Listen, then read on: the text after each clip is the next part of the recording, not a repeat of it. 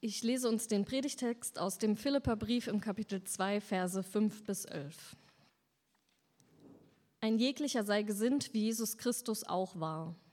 Er, der in göttlicher Gestalt war, hielt es nicht für einen Raub, Gott gleich zu sein, sondern entäußerte sich selbst und nahm Knechtsgestalt an, ward den Menschen gleich und der Erscheinung nach als Mensch erkannt. Er erniedrigte sich selbst und ward gehorsam bis zum Tode, ja zum Tode am Kreuz. Darum hat ihn auch Gott erhöht und hat ihm den Namen gegeben, der über alle Namen ist, dass in dem Namen Jesu sich beugen sollen aller derer Knie, die im Himmel und auf Erden und unter der Erde sind, und alle Zungen bekennen sollen, dass Jesus Christus der Herr ist, zur Ehre Gottes des Vaters. Schönen guten Morgen. Ich bete zum Beginn der Predigt. Himmlischer Vater, danke für den Schnee und für etwas, das leuchtet in der Dunkelheit. Ähm, danke für die Kerzen und etwas, das leuchtet in der Dunkelheit. Und danke für diesen Text, der, glaube ich, auch leuchtet in der Dunkelheit. Ich bitte dich, dass ähm, dieser Text uns heute Morgen wirklich nahe gehen kann, dass er uns äh, berühren kann, dass er uns begegnet sozusagen und dass du uns durch diesen Text begegnest. Amen.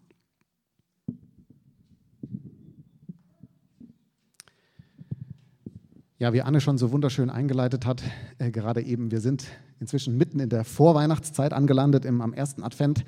Ich weiß nicht, wie es euch damit geht. Für mich kam dieser Advents- äh, und Weihnachtsmoment ganz plötzlich. Also Anfang der Woche war ich noch voll im November-Modus, eigentlich Ende Oktober gefühlt sozusagen. Und dann, bam, am Donnerstag stand auf einmal ein Weihnachtsbaum bei uns im Wohnzimmer. Und ähm, es hat mich emotional komplett überfordert, plötzlich einen Weihnachtsbaum zu sehen und irgendwie mich jetzt auf Weihnachten einzustellen. Und ich muss sagen, dieser Weihnachtsbaum an sich, der hat jetzt auch noch keine Weihnachtsgefühle bei mir ausgelöst, keine weihnachtlichen ähm, so Vorfreude sozusagen. Ich habe den ehrlich gesagt immer so ein bisschen leicht befremdlich angeschaut im Laufe der Woche. Warum ich aber doch so langsam in Weihnachtsstimmung komme und ähm, der Advent bei mir ankommt, liegt daran, dass unsere Jungs äh, im Laufe der Woche dann gefordert haben, dass wir doch jetzt mal bitte Weihnachtslieder mit ihnen singen sollen. Und ich weiß nicht, ob euch das schon mal aufgefallen ist. Ich finde, Weihnachten, das ist was ganz Interessantes an diesem Fest. Weihnachten, dieses Fest, das funktioniert ganz viel über Lieder. Also, wenn man sonst so kirchliche Feste anschaut, Ostern, Pfingsten, keine Ahnung, Himmelfahrt, ich weiß nicht, wie viele Lieder ihr kennt zu Himmelfahrt oder zu Pfingsten oder selbst zu Ostern. Es gibt sehr viele Lieder, aber irgendwie kennt man sie nicht. Während an Weihnachten jetzt selbst der härteste Atheist wahrscheinlich bei Stille Nacht, Heilige Nacht irgendwie mitsummen kann. Das ist interessant, oder nicht? Weihnachten, das ist so ein Fest, das funktioniert ganz stark über Lieder. Oder man könnte vielleicht auch sagen, in, wie in keinem anderen Fest kommt dieses Weihnachtsgeschehen durch Lieder an uns heran und hat so das Potenzial, dass wir nicht nur das Außenrum wahrnehmen, die ganzen schönen Verzierungen überall und so weiter und was sonst noch passiert, sondern dass dieses Herz von Weihnachten, diese Kraft von Weihnachten an uns rankommt das machen Lieder. Und wir kommen vielleicht im Laufe der Zeit noch darauf zurück, warum das so ist. Für den Moment möchte ich einfach gerne eins festhalten. Dein Text, den wir gerade gelesen haben, das ist auch ein Lied. Das ist auch ein Lied. Es ist vielleicht sogar eins der ersten kirchlichen Lieder oder Weihnachtslieder überhaupt. Also es ist in den meisten Bibelausgaben äh, Ausgaben nicht als solches markiert, ja, ist einfach im Fließtext eingebaut in diesem Brief, den Paulus an die Gemeinde in Philippi schreibt. Aber eigentlich sind sich fast alle Kommentare einig, was wir hier vor uns haben, ist ein frühchristliches Kirchenlied. Das, was wir gerade gelesen haben, ist sehr wahrscheinlich etwas, was Menschen vor inzwischen ja knapp schon fast 2000 Jahren an Weihnachten gesungen haben. Und was ich gerne mit euch machen möchte, an diesem Sonntag und am nächsten, also wir machen daraus zwei Predigten, ist uns dieses Lied genauer anzuschauen, weil es vielleicht das schönste Weihnachtslied überhaupt ist. Dieses Lied ermöglicht uns einen Blick direkt ins Herz Gottes und in seine Beweggründe, die zu Weihnachten geführt haben, die dazu geführt haben, dass er getan hat, was er getan hat und wir finden darin etwas, was mich diese Tage so selbst bewegt hat, dass es echte Weihnachtsfreude bei mir ausgelöst hat. Und ich hoffe, ich kann das heute Morgen transportieren. Dieses Lied wollen wir uns gemeinsam anschauen. Es gibt heute keine drei Punkte, aber es gibt drei Vorbemerkungen. Erstens, Erste Vorbemerkung. Was ich heute ähm, hier äh, präsentieren werde, ist nicht das Ergebnis meiner Beobachtungen und Erkenntnisse, sondern das beruht zum großen Teil auf einer Predigt, die ich selbst vor Jahren mal gehört habe von meinem damaligen Homiletik-Professor, also Professor für Predigten äh, in Vancouver. Der Mann hieß Daryl Johnson und ich habe sie damals gehört und sie ist mir so eingefahren, dass sie mich bis heute beschäftigt. Ich versuche sie heute euch im Wesentlichen inhaltlich wiederzugeben. Das zweite, die zweite Vorbemerkung, dieser Text ist ein stark trinitarischer Text, ja, wie wir gleich sehen werden. Es geht ganz stark um Jesus als Gott, als Gottes Sohn. Und ich bin mir bewusst, dass für einige von euch diese Vorstellung, dass Jesus Gott war oder ist, Gott der Sohn, Gott der Vater und so weiter, das ist vielleicht etwas für einige von euch oder vielleicht auch für viele von euch etwas, was ihr nicht so seht oder womit ihr euch schwer tut. Ich hoffe sogar, dass es für einige von euch so ist, dass ihr euch damit schwer tut und das nicht glaubt. Ja, das wünschen wir uns als Pro-Kirche, dass wir unterschiedliche Meinungen, äh, Perspektiven haben.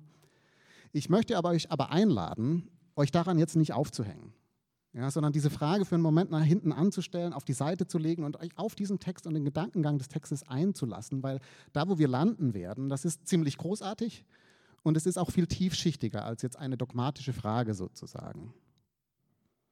Und noch eine dritte Vorbemerkung. Ich habe diese Predigt in zwei Teile aufgeteilt. Ja, es gibt heute einen Teil und es gibt nächste Woche einen Teil. Und nächste Woche geht es viel um uns. Ja, also um die Anwendung und was das alles für unser Leben bedeutet, unsere Kultur und so weiter. Also alles, was ihr von Projekt Kirche Predigten sonst so kennt. Heute möchte ich gerne ein Risiko mit euch eingehen und etwas machen, was wir ansonsten eher selten machen, sage ich mal, im Projekt Kirche zumindest so ausführlich eher selten machen. Und zwar möchte ich eine recht detaillierte Textarbeit mit euch machen. Ist ein bisschen wie Deutschunterricht heute Morgen, tut mir leid, ja, dafür seid ihr nicht gekommen, ich weiß. Aber ich möchte gerne einmal diesen Text heute Morgen mit euch durchgehen, an acht, an acht Stellen diesen Text kommentieren, vielleicht ein Wort erklären oder einen Gedankengang nachvollziehen. Ich möchte den Text wirklich gerne bearbeiten mit euch. Und ich weiß, das ist jetzt vielleicht was, wo man im ersten Moment sagt, okay, das klingt jetzt eher dröge, ja, ähm, aber ich sage euch, ich verspreche euch, es lohnt sich. Es macht einen entscheidenden Unterschied, wenn wir ein bisschen reinkommen in diesen Text, wenn wir ihn ein bisschen leben sozusagen. Und deswegen macht es euch bequem. Packt vielleicht einen Stift aus oder zumindest nehmt euch den Text nach vorne und geht mit dem Finger so ein bisschen mit ähm, und dann lasst uns mal da reingehen. Bereit? Yes, danke. Das habe ich mir erhofft. Fangen wir mit ähm, einem Überblick an. Fangen wir mit einem Überblick an. Wenn man diesem Text eine Überschrift geben müsste, ja, wenn man ihn sozusagen mit einem Wort vielleicht auch, mit einem Satz zusammenfassen müsste, dann könnte man sagen, dieser Text, der beschreibt im Wesentlichen den Werdegang von Jesus. Den Lebenslauf, würden wir vielleicht heute sagen. Die Karriere von Jesus. Ja, das ist alles, was der Text macht. Er zieht im Wesentlichen den Werdegang von Jesus nach. Und darin macht er das in drei ähm, Versen, in drei Strophen sozusagen, also drei Liedstrophen, die dann drei Phasen von, von dem Werdegang von Jesus beschreiben. Ähm, zunächst mal beginnt er mit Vers 6. Das ist die Zeit vor Weihnachten, erste Phase in der Existenz von Jesus sozusagen, irgendwas vor Weihnachten, wo er noch in göttlicher Gestalt war, heißt es da, wo er so seine ganze Macht und Herrlichkeit hatte, das ist Strophe 1. Dann kommt Strophe 2, die beginnt mit Vers 7 und geht bis Vers 8. Da geht es um die Menschwerdung, also an Weihnachten, das Weihnachten selbst. Jesus wird Geschöpf, er wird sterblich, er wird machtlos, er erniedrigt sich bis zum Tode am Kreuz, Strophe 2. Und dann gibt es noch einen dritten Abschnitt, die dritte Strophe. Das ist dann die erneute Erhöhung, könnte man sagen, also nach Weihnachten, nach Ostern, wo Gott ihn jetzt über alle setzt und ihm den Namen gibt, der über allen Namen ist. Wenn man diesen Lebenslauf mal so grafisch nachvollziehen wollte, dann könnte man sagen, das ist im Wesentlichen wie so ein U. Ja? Ein U. Also vor Weihnachten fängt Jesus an, da ist er Gott gleich in der Herrlichkeit. Dann erniedrigt er sich selbst, wird Mensch bis zum Tode am Kreuz, ganz unten. Und dann nach Weihnachten und Ostern kommt die Verherrlichung und es geht sozusagen wieder auf diese, auf diese Ebene mit Gott vielleicht. Was an diesem Lied jetzt so interessant ist, ist, dass diese ganze Bewegung, dieser ganze Werdegang sozusagen so dargestellt wird, dass sie von einer einzigen Entscheidung abhängt. Eine Entscheidung, die Jesus getroffen hat vor Weihnachten und die diesen ganzen Lauf erst ermöglicht hat und alles verändert hat. Und diese Entscheidung ist in Vers 6. Da heißt es, er hielt es nicht für Punkt, Punkt, Punkt. Man könnte auch übersetzen mit, er betrachtete es nicht als Punkt, Punkt, Punkt. Diese Entscheidung ist nicht als etwas zu betrachten, die bringt alles ins Rollen. Und wie wir später sehen werden, bringt die wirklich alles ins Rollen. Diese Entscheidung, die verändert alles. Bis heute. Und zwar für uns alle. Egal, ob wir Christen sind oder Atheisten sind, ob wir es glauben oder nicht. Diese Entscheidung verändert weltgeschichtlich tatsächlich alles. Ob wir jetzt glauben wollen, dass sie passiert ist oder nicht, aber sie verändert alles. Und um die zu verstehen, um die an uns ranzulassen, brauchen wir jetzt Textarbeit. Jetzt geht's los. Acht Kommentare. Fangen wir an. Erster Kommentar, Vers 6. Er, der in göttlicher Gestalt war. Er war. Das griechische Wort, was hier übersetzt wird mit war, das kann bedeuten sein oder haben, also existieren als oder besitzen. Anders gesagt, man könnte übersetzen mit er existierte in einer göttlichen Gestalt oder er besaß die göttliche Gestalt. Und das Wort Gestalt, griechisch Morphe, beschreibt eine äußere Erscheinung, also was man sieht sozusagen von außen, was aber das widerspiegelt, was innerlich ähm, vorhanden ist. Das heißt, man könnte übersetzen Vers 6 mit, er besaß eine äußere Erscheinung Gottes, er sah aus wie Gott sozusagen. Oder man könnte auch übersetzen mit, er existierte in, in, in der göttlichen, im göttlichen Wesen sozusagen, das, was innen war. Ja, so wird, das, so wird Jesus hier erstmal eingeführt. Erster Satz, natürlich mindblowing direkt, ja. Vor Weihnachten, so fängt der Text an, besaß Jesus eine göttliche Gestalt. Er sah aus wie Gott, was auch immer das bedeutet. Ja, er war Gott gleich. Was immer Gott war, das war Jesus. Was immer Gott besaß, das besaß Jesus. Macht, Herrlichkeit, was immer wir uns darunter vorstellen. Was es heißt, Gott zu sein, das war Jesus. Da beginnt sein Werdegang. Er besaß göttliche Gestalt. Nächster Kommentar. Schon Vers 3, schon der dritte. In Vers 7 heißt es weiter, an Weihnachten passiert jetzt Folgendes. Er entäußerte sich selbst. Er entäußerte das Wort. Das ist jetzt ein schwieriges Wort, weil für uns in 2023 das irgendwie zu übersetzen, das Entäußern, damit können wir nichts mehr anfangen. Wörtlich müsste man eigentlich übersetzen mit sich entleeren. Er entleerte sich, das hat natürlich für uns andere Konnotationen. Ja. Das heißt, vielleicht besser formuliert, vielleicht für heute uns formuliert, könnte man sagen, er lehrte sich aus. Er lehrte sich aus. Nur dann ist natürlich die Frage, was, was hat er denn da ausgelehrt von sich? Ja, also, äh, hä? Seine Göttlichkeit oder seine Erscheinung, was, was, was lehrt er aus? Was dann aber wiederum die falsche Frage ist. Weil wenn man das grammatikalisch dann anschaut, die Konstruktion geht eigentlich so weiter, dass sie sagt, er lehrte sich aus irgendwie, er gab irgendwie alles von sich, indem, nicht indem er was weggab, sondern indem er was genommen hat. Indem er Knechtsgestalt annimmt. Ja, also er gibt irgendwie sich weg, indem er was nimmt. indem er Knechtsgestalt annimmt. Gestalt, das gleiche Wort wie oben, also eine Form sozusagen. Man erkennt ihn jetzt als Knecht. Und dieses Wort Knecht ist wieder interessant. Vierte Beobachtung ist das griechische Wort Doulos. Was man zu diesem Wort wissen muss, ist, dass es im Altgriechischen zwei Begriffe gab für dienende Menschen sozusagen. Das eine ist ein dienender Mensch, der anderen dient, weil er Geld dafür bekommt. Das ist eine Dienstleistung sozusagen, also jemand, der etwas Gutes tut, weil für ihn selbst etwas dabei rausspringt. Das ist das Wort hier nicht. Sondern das Wort, was hier verwendet wird im Kontrast dazu, ist Doulos. Deswegen von Luther als Knecht übersetzt, man könnte auch mit Sklave übersetzen. Das heißt, ein Doulos ist jemand, der dient in guten wie in schlechten Zeiten. Einfach immer. Das ist das Wesen eines Dieners, dass er dient, immer.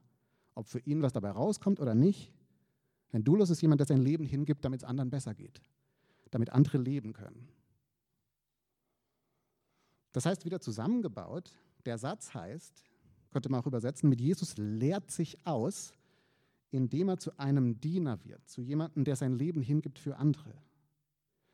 Das heißt, man könnte vielleicht sagen, warte, ein Satz, man könnte vielleicht sagen, er verschenkt sich sozusagen. Dieses Ausleeren könnte man vielleicht auch mit übersetzen mit, er verschenkt sich, es geht ihm um andere was so langsam die Frage aufmacht, warum macht er das denn? Warum macht er das denn? Jetzt haben wir eine Frage. Genau, das ist eine super Frage. Hatte ich einen extra Abschnitt dazu wieder gestrichen. der, der, richtig, der Dulos macht das in der Regel nicht freiwillig. Genau. Das ist genau der Unterschied zwischen dem freien Diener und dem unfreien Diener. Genau. Und darüber könnte man jetzt nochmal eine ganz eigene Abschnitte zu halten. Danke für die Frage. Frage gerne willkommen. Okay. Nächstes Wort. Ein Wort für Nerds. Ist für den Gedankengang nicht so interessant, äh, aber ich muss es trotzdem kurz erwähnen, weil Nerds wie mich, äh, finden, wir finden das so äh, faszinierend. In Vers 7 heißt es, er wurde den Menschen gleich. Er wurde den Menschen gleich. Luther hat das so übersetzt mit gleich, weil damit kann man eine schöne Parallele natürlich konstruieren. Er war in göttlicher Gestalt und Gott gleich, dann nahm er Knechtsgestalt an und wurde den Menschen gleich. Total schön, nur nicht richtig. Im Griechischen sind es nämlich nicht die gleichen Wörter. Es sind zwei unterschiedliche Wörter. Während in Vers 6 das gleich wirklich übersetzt werden kann mit exakt gleich, ja, also genau dasselbe sozusagen, das Gleiche, und da kommen wir natürlich auch schon wieder an große Fragen ran, ist das hier in Vers ähm, 7 ein Wort, das bedeutet gleich mit minimalsten Abwand Abänderungen. Also so zu 99,9 Prozent gleich. Was total spannend ist, dass der Text hier das so nuanciert formuliert. Man kann, wenn man natürlich ein bisschen Theologie reinlesen will, aber so abwegig finde ich es nicht, kann man sagen, dass schon hier, also wann das geschrieben wurde, maximal 20 Jahre nach, nach der Auferstehung, nach, nach Ostern, schon da wird erkannt, Jesus war ganz Mensch, also irgendwie 100% gleich, Menschen gleich, aber er war eben doch nicht so 100% gleich, sondern so zu 99,9% gleich. Er war, er war voll Mensch, aber irgendwie auch Gott, also irgendwie passt er so in unsere Kategorien, irgendwie auch nicht. Ja, so diese, diese kopfexplodierende Vorstellung, die findet sich schon hier. Das ist faszinierend. Schon hier wird so ganz detailliert, ganz nuanciert formuliert in so einem Kirchenlied. Wahnsinn. Zwei weitere Kommentare. Das Wort Ja. Jetzt sind wir in Vers 8. Er erniedrigte sich selbst, er wurde gehorsam, ja zum Gehorsam zum Tode am Kreuz. Das ist ein ganz interessantes Wort, weil dieses Wort jetzt nochmal so diesen Abstieg herausstreicht.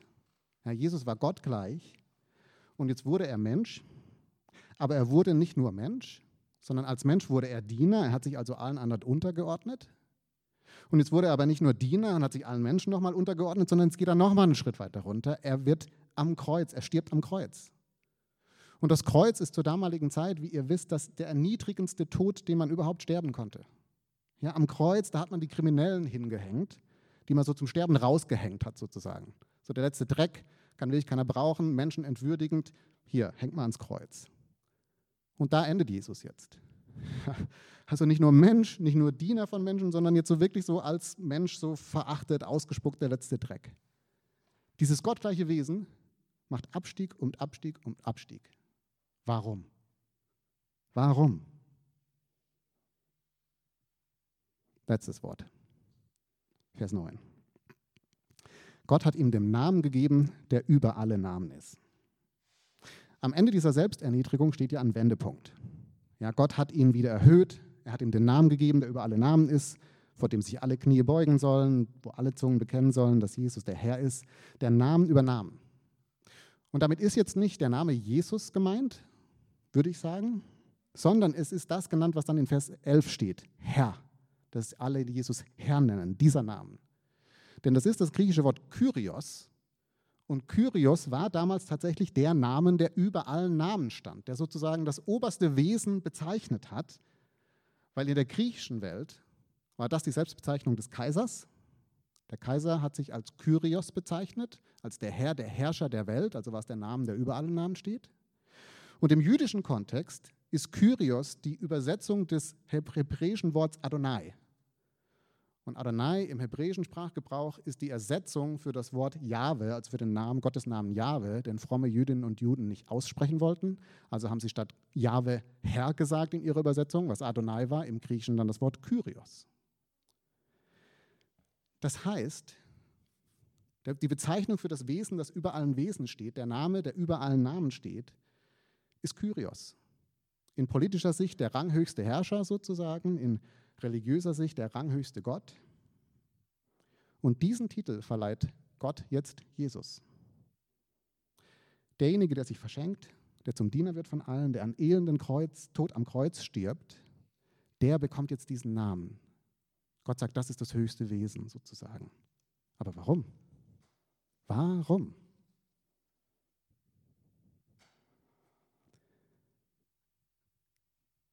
Jetzt haben wir es geschafft. ihr Lieben. Was wir jetzt hoffentlich so langsam geschafft haben, ist, dass wir verstehen, was in Vers 6 auf dem Spiel steht. Bei dieser großen Entscheidung, die Jesus vor Weihnachten trifft. Die Entscheidung, die hier beschrieben wird mit den Worten, er, der in göttlicher Gestalt war, hielt es nicht für einen Raub, Gott gleich zu sein. Jetzt, haha, doch nochmal eine Worterklärung. Das Wort, was Erklärung glaubt, ist das Wort Raub. Er hielt es nicht für einen Raub. Das ist das griechische Wort Hapagmos und es ist schwer zu übersetzen, weil es nur an dieser Stelle im Neuen Testament verwendet wird und auch sonst ganz selten im Griechischen verwendet wird. Also man hat einfach kaum Referenzen dafür.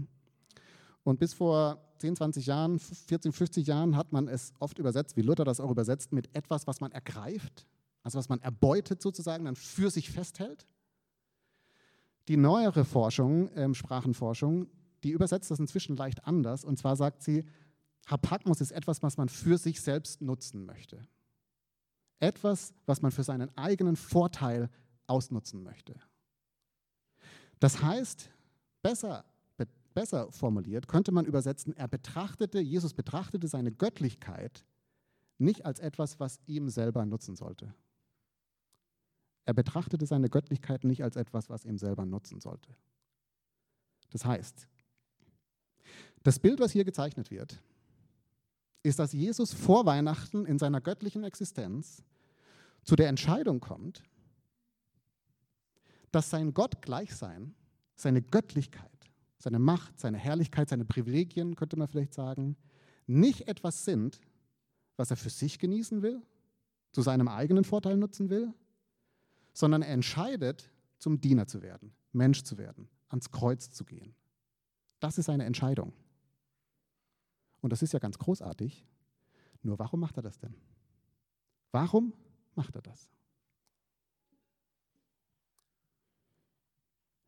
Und an der Stelle würden wir jetzt so von unserem christlichen Impuls her sagen, naja, er macht das, weil er uns so lieb hat.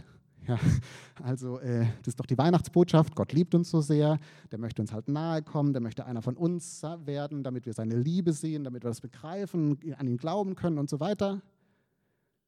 Oder wir sagen vielleicht sowas wie, der macht das, weil, wir das nötig haben. Jesus macht das für uns, das ist ja ein großer Aspekt vom christlichen Glauben, dass Jesus Mensch wurde, für uns sterben musste, damit da Versöhnung mit Gott entsteht und so weiter.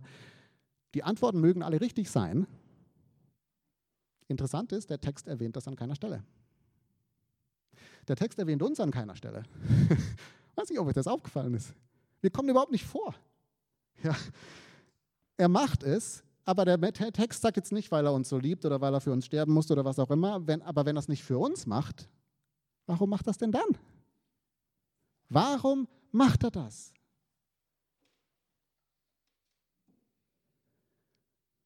Und damit kommen wir jetzt, glaube ich, zum Herzstück dieses Textes. Lass uns noch ein letztes Mal zu Vers 6 gehen. Diesem Satz, er betrachtete es nicht als seinen Vorteil, Gott gleich zu sein. Oder er betrachtete es seine Gottgleichheit nicht als etwas, was er für sich nutzt. Was ist der Kern dieses Satzes? Er betrachtete seine Gottgleichheit nicht als etwas. Er betrachtete seine Gottgleichheit nicht. Er betrachtete seine Gottgleichheit. Das ist der Satz, das ist der Kernsatz. Er betrachtete seine Gottgleichheit. Vor Weihnachten, in seiner göttlichen Existenz, betrachtet Jesus seine Gottgleichheit. Das heißt, er denkt darüber nach, dass er Gott gleich ist. Er denkt darüber nach, dass er Gott gleich ist. Der Sohn denkt sozusagen darüber nach, dass er wie der Vater ist und was es heißt, wie der Vater zu sein. Gott denkt darüber nach, was es heißt, Gott zu sein. Und die Erkenntnis, zu dir dann kommt, zu dir dann kommt und auf die kein Mensch von uns je gekommen wäre, ist, dass Jesus die Erkenntnis hat, Gott gleich zu sein, das ist nicht etwas, was mir nutzen soll, sondern Gott gleich zu sein, das heißt, sich unter, alle anderen zu stellen und Diener zu werden. Anders gesagt, Jesus fragt sich, was es heißt, Gott zu sein. Und das Ergebnis ist, dass Gott zu sein, nach der Definition, was er bei seinem Vater beobachtet hat, bedeutet Gott sein, sich ganz hinten anzustellen, nach ganz unten zu gehen, seine Macht, seine Stärke, seine Privilegien für andere einzusetzen. Das heißt es, Gott zu sein. Oder nochmal anderes formuliert.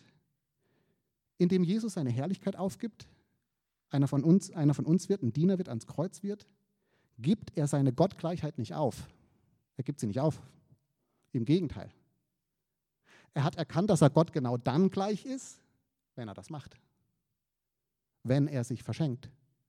Wenn er zum Dienenden wird. Wenn er sterblich wird, machtlos wird, die Schmerzen der Welt auf sich nimmt.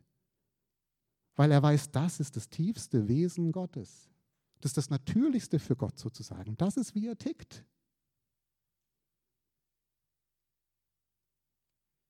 Oder nochmal anders formuliert, ihr seht, ich tue mich schwer, es zu greifen. Die Entscheidung, die Jesus trifft an Weihnachten, auf die Erde zu kommen, schwach zu werden, die Last von anderen zu tragen, selbst wenn es ihn das Leben kostet, wenn es ihn alles kostet. Dass es nicht etwas macht, etwas, was Jesus macht, obwohl er Gott gleich ist, sondern genau weil er Gott gleich ist. Weil er bei seinem Papa immer und immer wieder gesehen hat, das ist, was es heißt, Gott zu sein.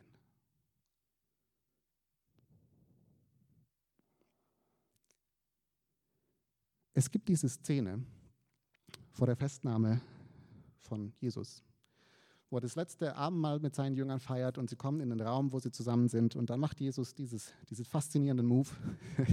er geht auf die Knie und wäscht allen seinen Jüngern die Füße.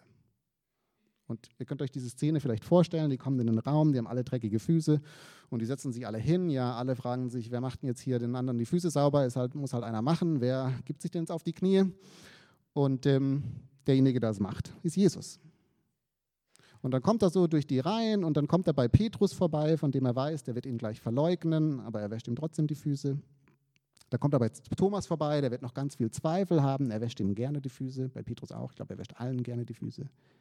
Und dann kommt er bei Judas vorbei, der in ein paar Stunden schon die Freundschaft mit ihm verraten wird, der mit dafür sorgen wird, dass er ans Kreuz kommt und er wäscht ihm die Füße. Er geht vor allen hin, das was keiner machen wollte, und wäscht allen die Füße. Und ich habe über diesen Text schon öfter gepredigt. Und normalerweise kommentiere ich das mit so Sätzen wie, ja, das ist ja schon unglaublich, das ist ja voll der Widerspruch. Ja, also derjenige, der doch der, der Größte sein soll, der geht jetzt auf die Knie und äh, dient allen anderen, das kann doch gar nicht sein. Was ist denn da los? Ja, der Herr, der jetzt sich zum, zum Diener macht von allen. Aber Johannes beginnt diese Szene interessanterweise mit dem Satz, Jesus wusste, wer er war. Jesus wusste, wer er war. Er war sich bewusst, wer er war und jetzt geht er hin und wischt die Füße. Anders gesagt, der Grund, warum Jesus hingeht und jetzt den Jüngern die Füße wäscht, ist nicht, weil er ihnen eine Lektion erteilen will oder weil er sich so demütig machen will, sondern weil es ein Ausdruck von dem ist, wer er ist. Das ist, wer er ist. Er ist der, der ganz freiwillig und völlig selbstverständlich auf die Knie geht und den anderen dient. Das ist, wer er ist. Das ist sein Wesen, das ist sein Herz. Anders gefragt, wenn wir in dem Moment zu Jesus hingegangen wären und ihn gefragt hätten, sag mal, was machst du denn da? Ja, wie kommst du denn jetzt auf die Idee, dass du jetzt hier allen die Füße wäschst? Das ist doch absurd. Da hätte Jesus gesagt, das ist das Natürlichste für mich, das zu tun. Ich habe meinem Vater ein Leben lang zugeschaut, wie er genau das immer gemacht hat. Das ist, was es heißt, Gott zu sein. Mache ich ganz natürlich. Das ist das, was ich, wer ich bin. Jesus versteht Gott sein und Gott versteht Gott sein nicht als etwas, was man ausnutzt für sich selbst, sondern es bedeutet für ihn, sich zu verschenken. Und deshalb, und deshalb steht in Vers 9 dann darum. Darum. Nachdem Jesus am Kreuz war gestorben ist, heißt es hier weiter, darum hat Gott Jesus hocherhoben und der Gekreuzigte bekommt den Namen über alle Namen. Der Vater sagt, das ist das, das höchste Wesen des Universums. Aber wenn wir diese Logik jetzt zu Ende denken, dann gibt der Vater dem Sohn nicht diesen Namen Kyrios, Jahwe, nicht weil er das Schlimmste durchgemacht hat, jetzt bekommt er eine Belohnung, sondern weil er damit sagt, du hast verstanden, was es heißt, Gott zu sein. Du hast verstanden, was es heißt, Gott zu sein. Der Titel gehört dir, Herr zu sein, Du hast verstanden, wer wir sind, sozusagen. Das ist genau das, wer wir sind. Kyrios ist Doulos. Das höchste Wesen ist der, der sich unter allen stellt und sein Leben für sie gibt. Das ist, was an Weihnachten sichtbar wird. Im Zentrum des Universums steht ein Gott, ein Wesen, das Herrschaft und Macht als Dienst versteht. Alles, was Gott tut, laut diesem Text, kommt aus einem Herzen, das Macht nicht ausüben will, sondern das dienen will, das Leben schenken will, das Freude schenken will. Und wenn es ihn Herzschmerz oder sogar das Leben kostet, das ist, wer er ist. Das ist, wer er ist.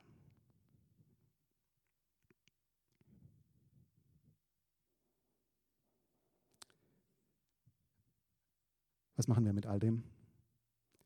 Darum geht es nächste Woche. Eine kurze Bemerkung aber noch. Ich habe am Anfang gesagt, dass diese Entscheidung alles verändert. Und dass das stimmt, sehen wir allein daran, dass einige von euch vielleicht im Moment in dieser Predigt sitzen und sagen, what's the big deal? What's the big deal? Also, dass Gott seine Privilegien für andere geben sollte, das ist doch völlig klar. Das ist doch jetzt nichts Besonderes, das erwarten wir einfach von unseren Politikern, von unseren Herrschern, von wem auch immer. Ja, also wenn jemand Macht hat, Privilegien hat und so weiter, dann sollte der oder die das für andere geben.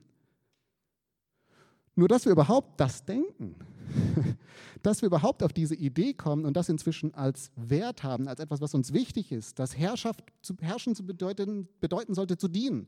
Dass es so Konzepte gibt wie Servant Leadership, dass wir von Führenden einfordern, dass sie das Wohl des Volkes im Blick haben sollten, das kommt historisch daher. Diesen Gedanken gibt es davor nicht in dieser Welt. Dieser Gedanken dass jemand sich hingibt für andere, seine Macht, seine, seine Möglichkeiten, seine Privilegien für andere hinsetzt, kommt von diesem Moment. Von einem Gott, der sich hingibt für unsere Welt. Nicht aus Mitleid, nicht mit Zähneknirschen, nicht weil er uns dann für sich gewinnen will, damit wir ihn wieder anbeten und so, sondern weil es seiner Natur entspricht. Weil es seiner Natur entspricht. Das ist, wer er ist. Wer hätte sich so einen Gott je ausdenken können? Amen.